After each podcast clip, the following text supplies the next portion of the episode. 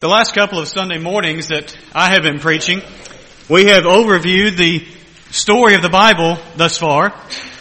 On January the 10th, we overviewed the story of the Old Testament. We didn't look at every single book, but simply the, the story as it's found from Genesis through the last chronological book, the book of Nehemiah.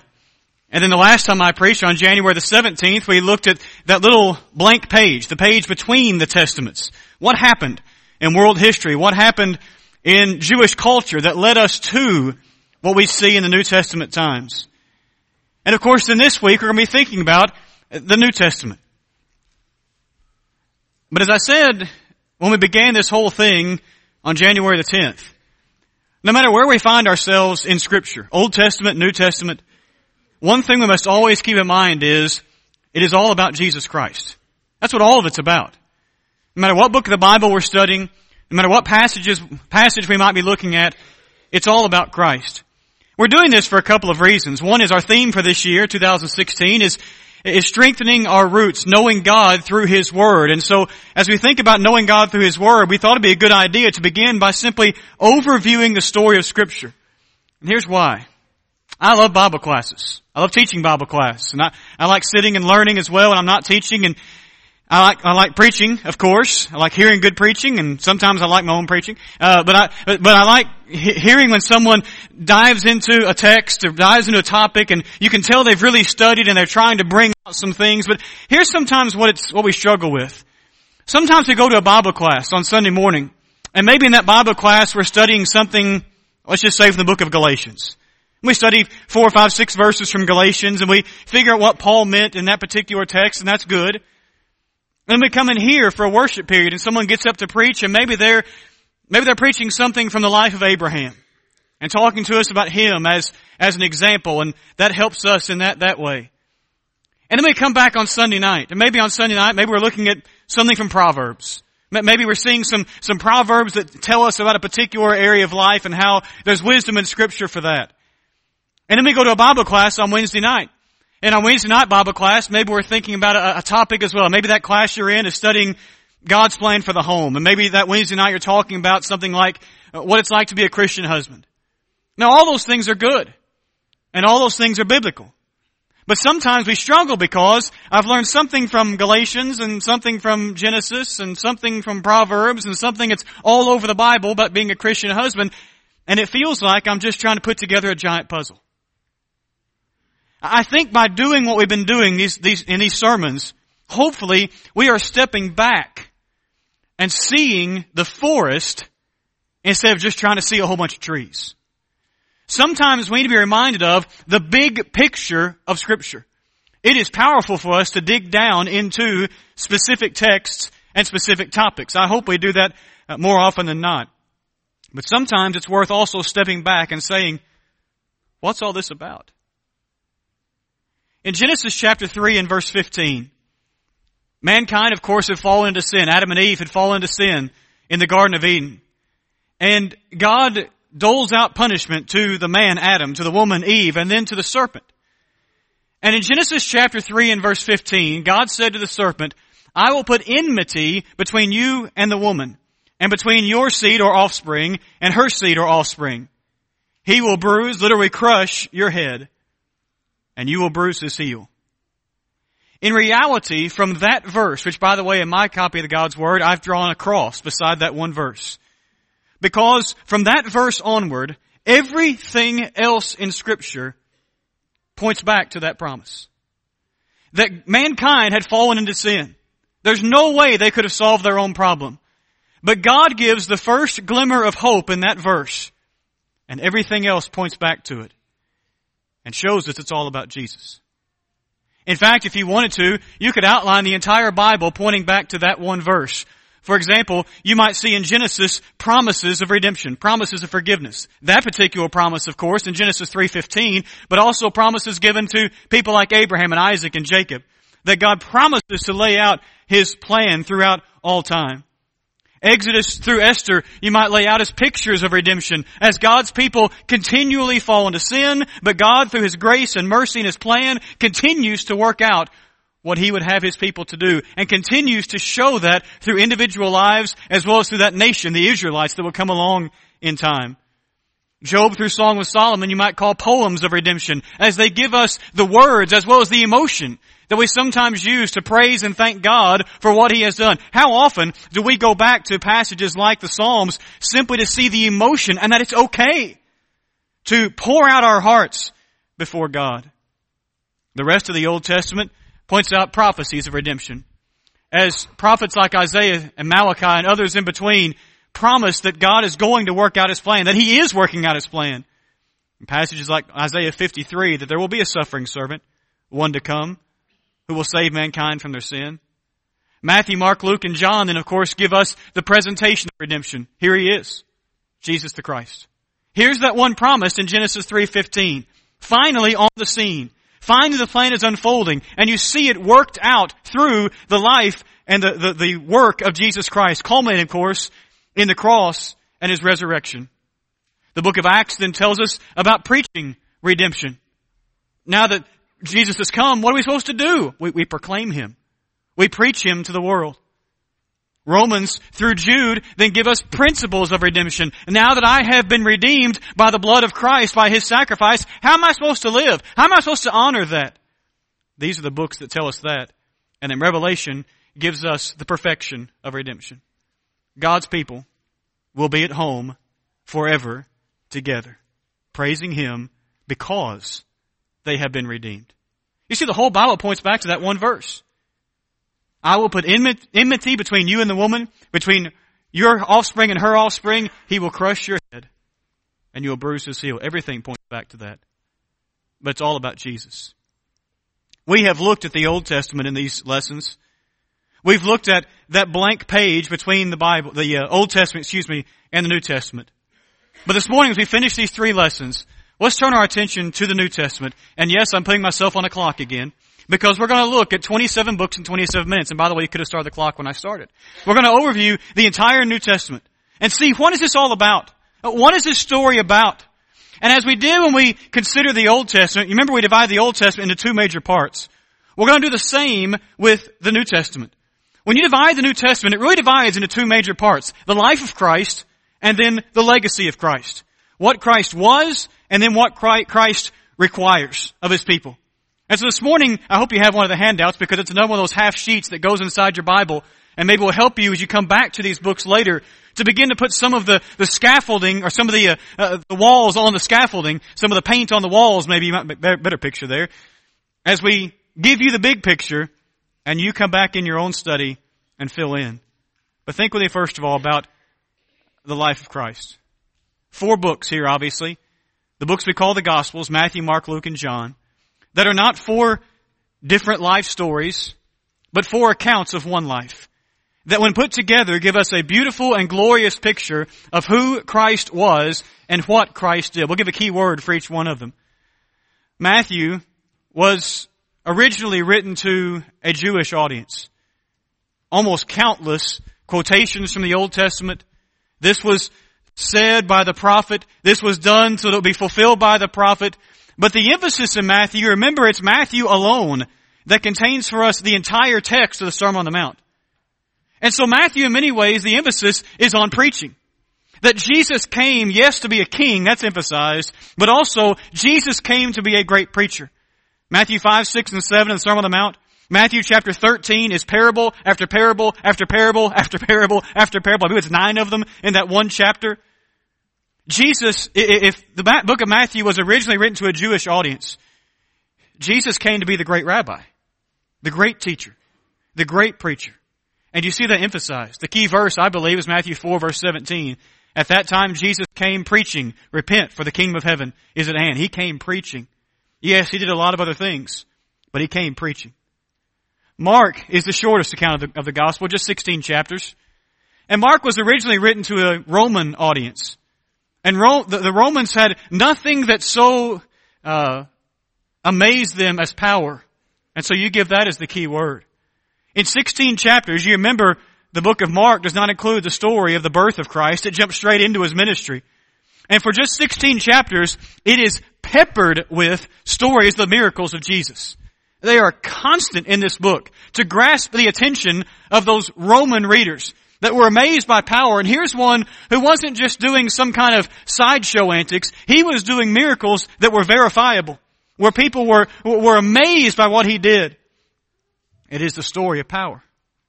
Luke is the hardest account of the gospel to give one word, a one uh, word key phrase for, for two reasons. One, it's the longest account of the gospel, even though it has less chapters than Matthew. It actually has more words because some of those chapters are really long in Luke. But also because Luke gives us the biggest mixture. Well, all the gospels, like Matthew, for example, talks about preaching as well as miracles and things, but Luke doesn't really give one any more than the other. He's just giving a mixture.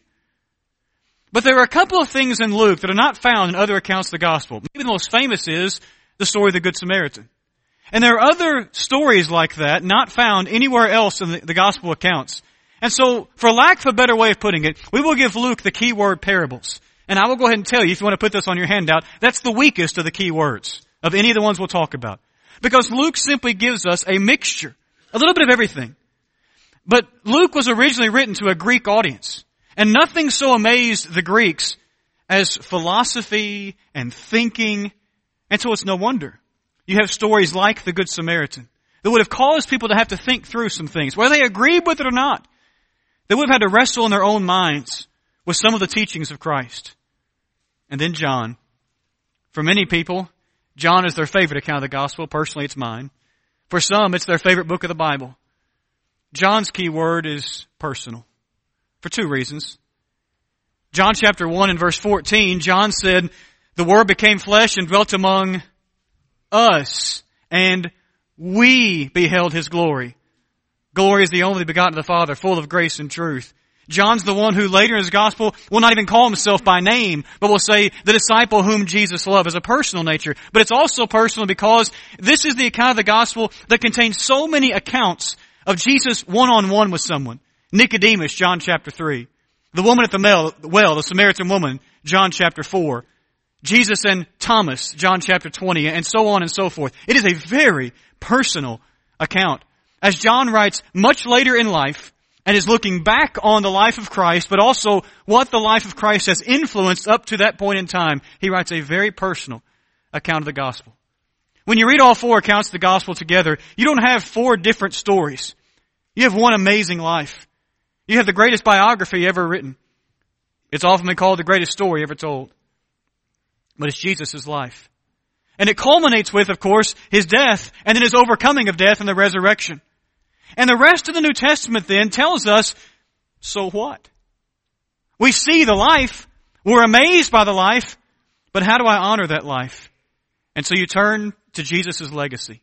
Acts through Revelation then are meant to show us what it means to honor the life of Christ. Because of what He did, what are we to do? What is our reaction to be? Every book of the remainder of the New Testament points back to how am I to be a follower of the one who died for me? The book of Acts, the key word is church. There's no way to miss that. It's the birthday of the church, Acts chapter 2, where Peter preaches that first gospel sermon following the, the resurrection of Christ and the ascension of Christ. And he makes sure the people understand this promise is to everyone. Of course, it takes a little while for even Peter himself to understand that. But the remainder of the book of Acts, you see very famous people, Peter, Paul, and others, but also very common, everyday people who just reach others and tell them about Christ. And they grow together in this wonderful place we call the church. Praising God, having favor with all people, and the, the Lord added to their number, added to the church daily, those who are being saved. Acts 2 and verse 47. The church, by the way, if I may put a little parenthesis here, the church number one is not an afterthought. And the church number two is not a negative thing. The church has always been the plan of God. And if we don't get that, we, we need to spend some time in the book of Acts. Because it shows us not just the beginning of it, but how glorious it really is. As it grew and grew through a very difficult time. The book of Romans, some have called the most difficult book in the Bible. It almost certainly is the most difficult book in the New Testament. It's a very dense book. 16 chapters in length, but very dense. I once, I, told my Wednesday night Bible class this. I one time uh, heard of a, preacher. In fact, I listened to a few of these before I figured out what he was doing. He decided to preach through the book of Romans, and 238 sermons later, he was done. And honestly, he didn't repeat much material. It is extremely dense. It's been called the greatest letter ever written. But the book of Romans has its key verse, chapter 1 and verse 16. I'm not ashamed of the gospel, for it's the power of God to salvation to everyone who believes, to the Jew first, and also to the Greek. The rest of the book simply tries to clarify that. And so you have the key word of clarification. What is the gospel? What does it mean for Jews and Gentiles to get along and to be one in Christ? What does it mean to be justified by Christ? What, what does all that mean?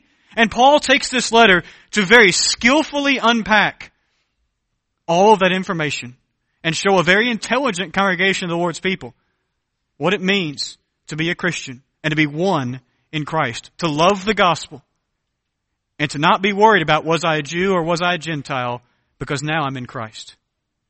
The book 1 Corinthians, to me, frankly, is the hardest book of the New Testament to stomach as a Christian. because you have, I know it has 1 Corinthians 13, the love chapter, I get that. But that's a, a light in the midst of a very difficult book. You have a congregation of the Lord's people that is struggling with everything. It seems as if chapter after chapter, they're dealing with all kinds of problems. And so we'll give this book the key word correction, and that's a very light way of putting it. The key verse is chapter 1 and verse 10, where Paul said, I appeal to you, brothers, by the name of our Lord Jesus Christ, that you all speak the same thing, and that there be no divisions among you, but that, but that you be united in the same mind and in the same spirit. From that point on, it seems as if everything else is negative. They're arguing over spiritual gifts. They're arguing over eating the Lord's Supper. They're taking each other to court. They're, they're allowing sin in the camp and being proud of it. First, First Corinthians chapter 5.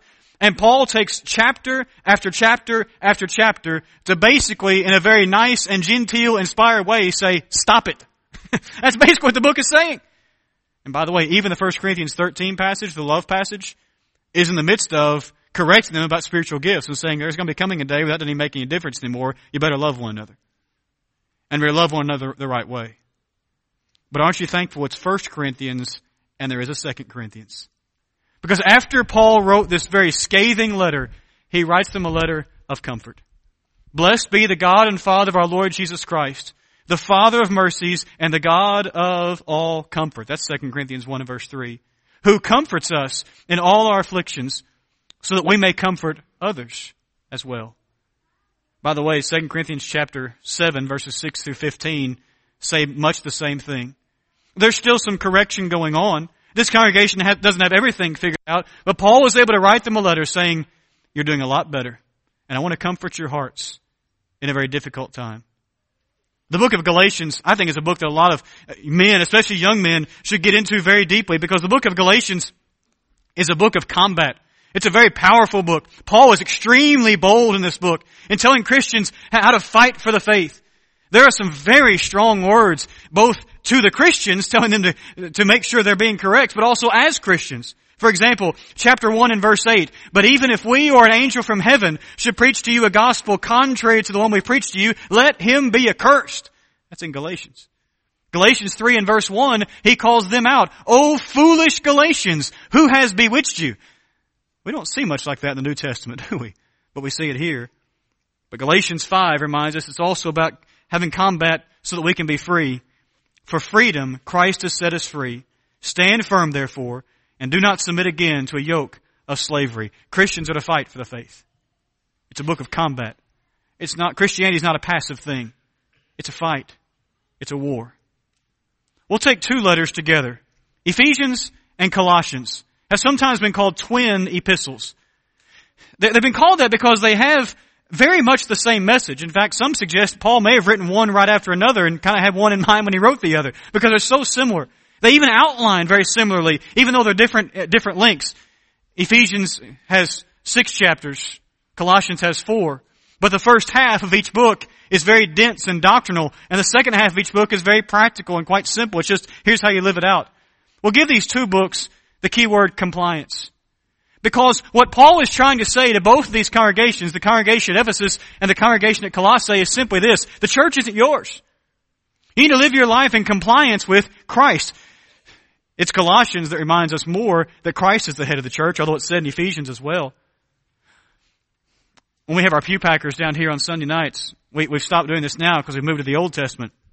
But for some time, we were going through the New Testament And we were trying to get them to memorize the books of the New Testament and a theme with each book. And we got to these two, here's what they said, and they're correct. Ephesians, the theme of that book is the church of Christ. And Colossians, the theme of that book is the church of Christ. Because he's the head of it. But they're books of compliance. The church isn't yours. It's Christ's. We submit to his headship and we follow him each and every day. Between those two books is the wonderful little book of Philippians. A lot of people's favorite book of the Bible. The key word is cheerfulness. Depending on the translation you have of this four chapter book, between 16 and 17 times, you'll see words like joy, rejoice, or rejoicing. Rejoice in the Lord always. And again I say rejoice. Philippians 4 4. But it begins far earlier than that. All the way back up in chapter 1, beginning of verse 3, Paul said, I thank my God in all remembrance of you, always in every prayer of mine, for you all making my prayer with joy because of your partnership in the gospel from the first day until now. If you need a little pick me up in life, spend some time with Philippians. I guarantee you put a spring in your step. It's not everything's in it positive. There's some negative things going on, but overall, it's a book of joy and cheer and making sure that our joy is always found in Christ. The two books written to Thessalonians, the Thessalonians, both deal with the coming of Christ. We'll give them the key word coming. They cover a lot of specific things. But in each letter, for an extended period of very short letters, 1 Thessalonians 5 chapters, 2 Thessalonians just 3, and considering how brief those letters are, in extended periods in each letter, Paul writes about the coming of Christ, being ready for it, what it's going to be like. It's here that we see those things about the, the trumpet sounding and the call of the archangel. It's in these letters we find that stuff out. But Paul is reminding in both letters to make sure you keep working, but also make sure you keep looking. Have that balance in your life. Don't just give up and stop and sit back and do nothing because you don't know when this is coming. But always keep your eyes open. Always be ready for the coming of Christ. As a preacher, the next three letters of the New Testament are some of my favorite. First, Second Timothy, and Titus. In First Timothy, Paul is writing to his young friend, some call him his young protege, Timothy, telling him some things that are very difficult, but also making sure that Timothy remains true the key word is conduct. As Paul gives the key phrase in chapter 3 verse 15, if I delay, you may know how one ought to behave in the household of God. Timothy, do not be afraid to preach the truth and do not be afraid to remind the church there's a proper way to live. In Paul's second letter to Timothy, the last one chronologically that he wrote, probably literally facing his death, Timothy was struggling. And so the key word in this book is the word constancy. You may want to put consistency. The key verses are every preacher's theme. 2 Timothy 4, 1 and 2. Preach the word. Be ready in season and out of season. Reprove, rebuke, and exhort with all long suffering and doctrine. In other words, Timothy, keep at it. Stay true. And while that's said to a preacher, it's needed by every Christian. Titus is a very interesting little book because Titus is telling, Paul is telling Titus to set things in order, to make sure that this congregation that's doing okay gets even better. It's in Titus you see things like appointing elders. It's in Titus chapter 2 that you see things like older men and older women teaching the younger men and younger women. But give this the key word completeness. You're completing a congregation that's already pretty good. But make sure you finish things out. Don't, don't stop. Go for perfection. Go on to what God would have you to be, what Christ would have you to be. Don't just be okay with being okay. Don't be okay until you're conformed to the will of Christ. Titus, you preach that. A little tiny book of Philemon. A wonderful little book where a runaway slave finds Paul, is converted, and has to take his own letter back to his slave owner, Onesimus. He had been converted and Paul was sending him back. Philemon sent, I was sent back. It's a book of compassion. Because Paul tells the slave owner, you welcome him back as you would welcome me. You welcome him back not as a slave any longer, but as a brother. You want to stop a lot of world problems? Let's apply this little book. And you stop a whole lot of world problems. Because when someone becomes a Christian, in our culture, it may not be this way, but we'll use the words anyway, slave or free. But when someone becomes a Christian, male, female, young, old, rich, poor, whatever, they're a brother in Christ or a sister in Christ. Those labels are gone. It's a book of compassion. The book of Hebrews is the New Testament book of covenant. If you've never read the Old Testament, you may struggle with the book of Hebrews because it quotes from it, alludes to it, and pictures it almost, almost in every verse, close to it anyway. But the key, key thought in the book of Hebrews is we live under a better covenant. Chapter 8 and verse 13 tells us that Christ made the first covenant obsolete. He took it out of the way. And the key word really is the word better because throughout the book you see that Christ is better than angels. Christ is better than Moses. Christ is a better priest than Aaron. Christ is a better high priest than any Old Testament high priest. His sacrifice is better. His worship is better. The temple, God's people, is better. He's a better priest than, than, than the order of Melchizedek. And ultimately, heaven is better. It's a book of covenant. The Old Testament was good for a time, but it's obsolete.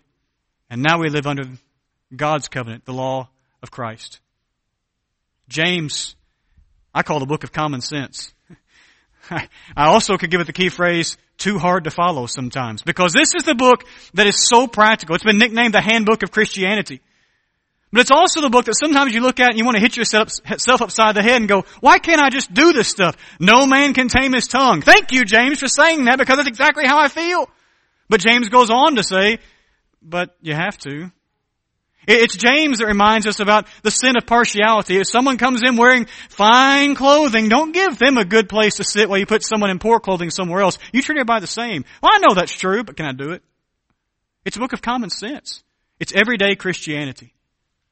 The book of 1 Peter is written to Christians in a time when they were dealing with persecution. In fact, the book even opens by saying they were being scattered by persecution. And it's a book of consolation. You need encouragement. You need strength to make it through.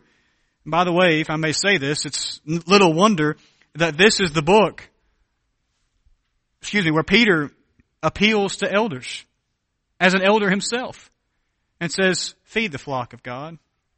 He began by saying they're being scattered by persecution. And virtually at the end, he says, elders, feed the flock, tend the flock. They need human consolation along with scriptural consolation.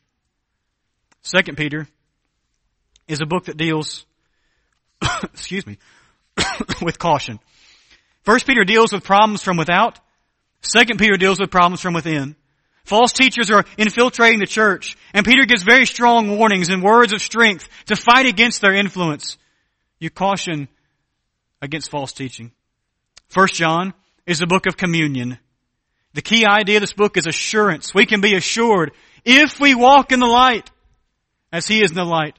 We have fellowship with one another, and the blood of His Son Jesus cleanses us, literally, continually cleanses us from all sin. 1 John chapter 1 and verse 7. Love is the key word, but it's more than just ignoring mistakes. John shares that love, that that love includes some conflict at times, but that this love will win in the end. It's a book of communion with one another and with God. The shortest book of the Bible is the book of 2 John, and it has the key word of commandment. John writes in verse 6 of that little book, to walk according to His, that is Christ's commandments. And then he writes in verse 9, everyone who goes on and does not abide in the teachings or the doctrine of Christ does not have God. There's a standard to follow. And this little tiny book, sometimes called a postcard, shares with us that command, following God. Third John is a book of commendation. John must deal with a very bad influence, but his real purpose is to commend those who are faithful despite that bad influence in the church. I want to commend those who are remaining faithful while dealing with the negative. Jude is a power packed little book.